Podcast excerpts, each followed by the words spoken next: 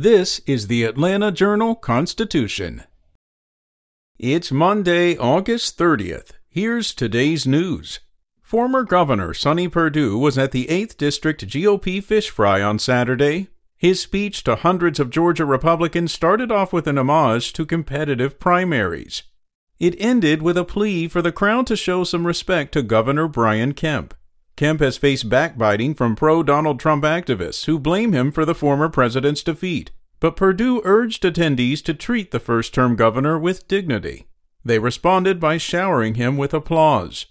Perdue is one of the most influential Republicans in the state, and after serving as Trump's agriculture secretary, is one of the former president's closest allies in Georgia. His defense of Kemp takes on added significance as Perdue's maneuvering to become the next leader of Georgia's higher education system. Though the Board of Regents appointed an interim chancellor, the push to tap Perdue to the coveted post could still move forward.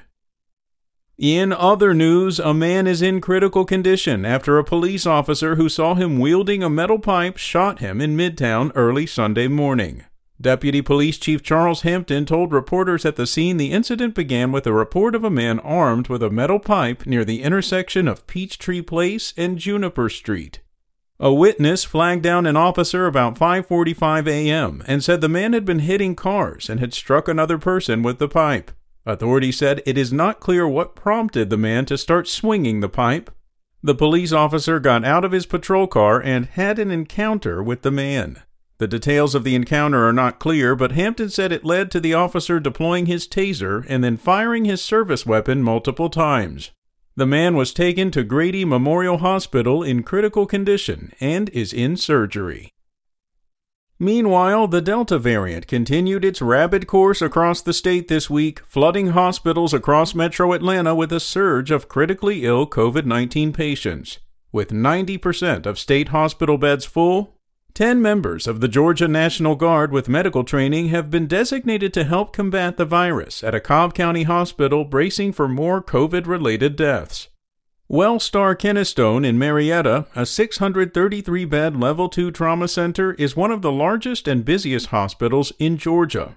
It is in one of the hardest hit regions in the state, where 96% of ICU beds are full and close to 94% of all beds already have patients. Governor Brian Kemp included Kennestone among the 10 overwhelmed Georgia hospitals to receive 105 National Guard members in coming days. Other metro hospitals to receive troops include Piedmont Henry in Stockbridge, Piedmont Fayette in Fayetteville, and Grady Hospital in Atlanta. And a lucrative tax break could bring 3,000 new jobs to a major defense contractor in Cobb County, spurring as much as $1.6 billion in new investment at Lockheed Martin's sprawling Marietta plant. Governor Brian Kemp visited the site this past week to tout the new law, which was designed for premier aerospace defense projects with Lockheed Martin's projects in mind. State lawmakers estimate the incentive could be worth more than $50 million. Lockheed Martin hopes to win contracts to build the next generation of military jets at the facility, which now employs about 4,700 people. Company executives say the incentives could also bolster the secretive Skunk Works project, focusing on futuristic developments. The facility first opened in 1943 and recently added about 150 jobs. It builds C 130 and C 130J military transport planes, along with center wing assemblies for F 35 fighters that are finished elsewhere. That's all for today. Check back each weekday morning for more from the Atlanta Journal Constitution or go to ajc.com. Have a great day.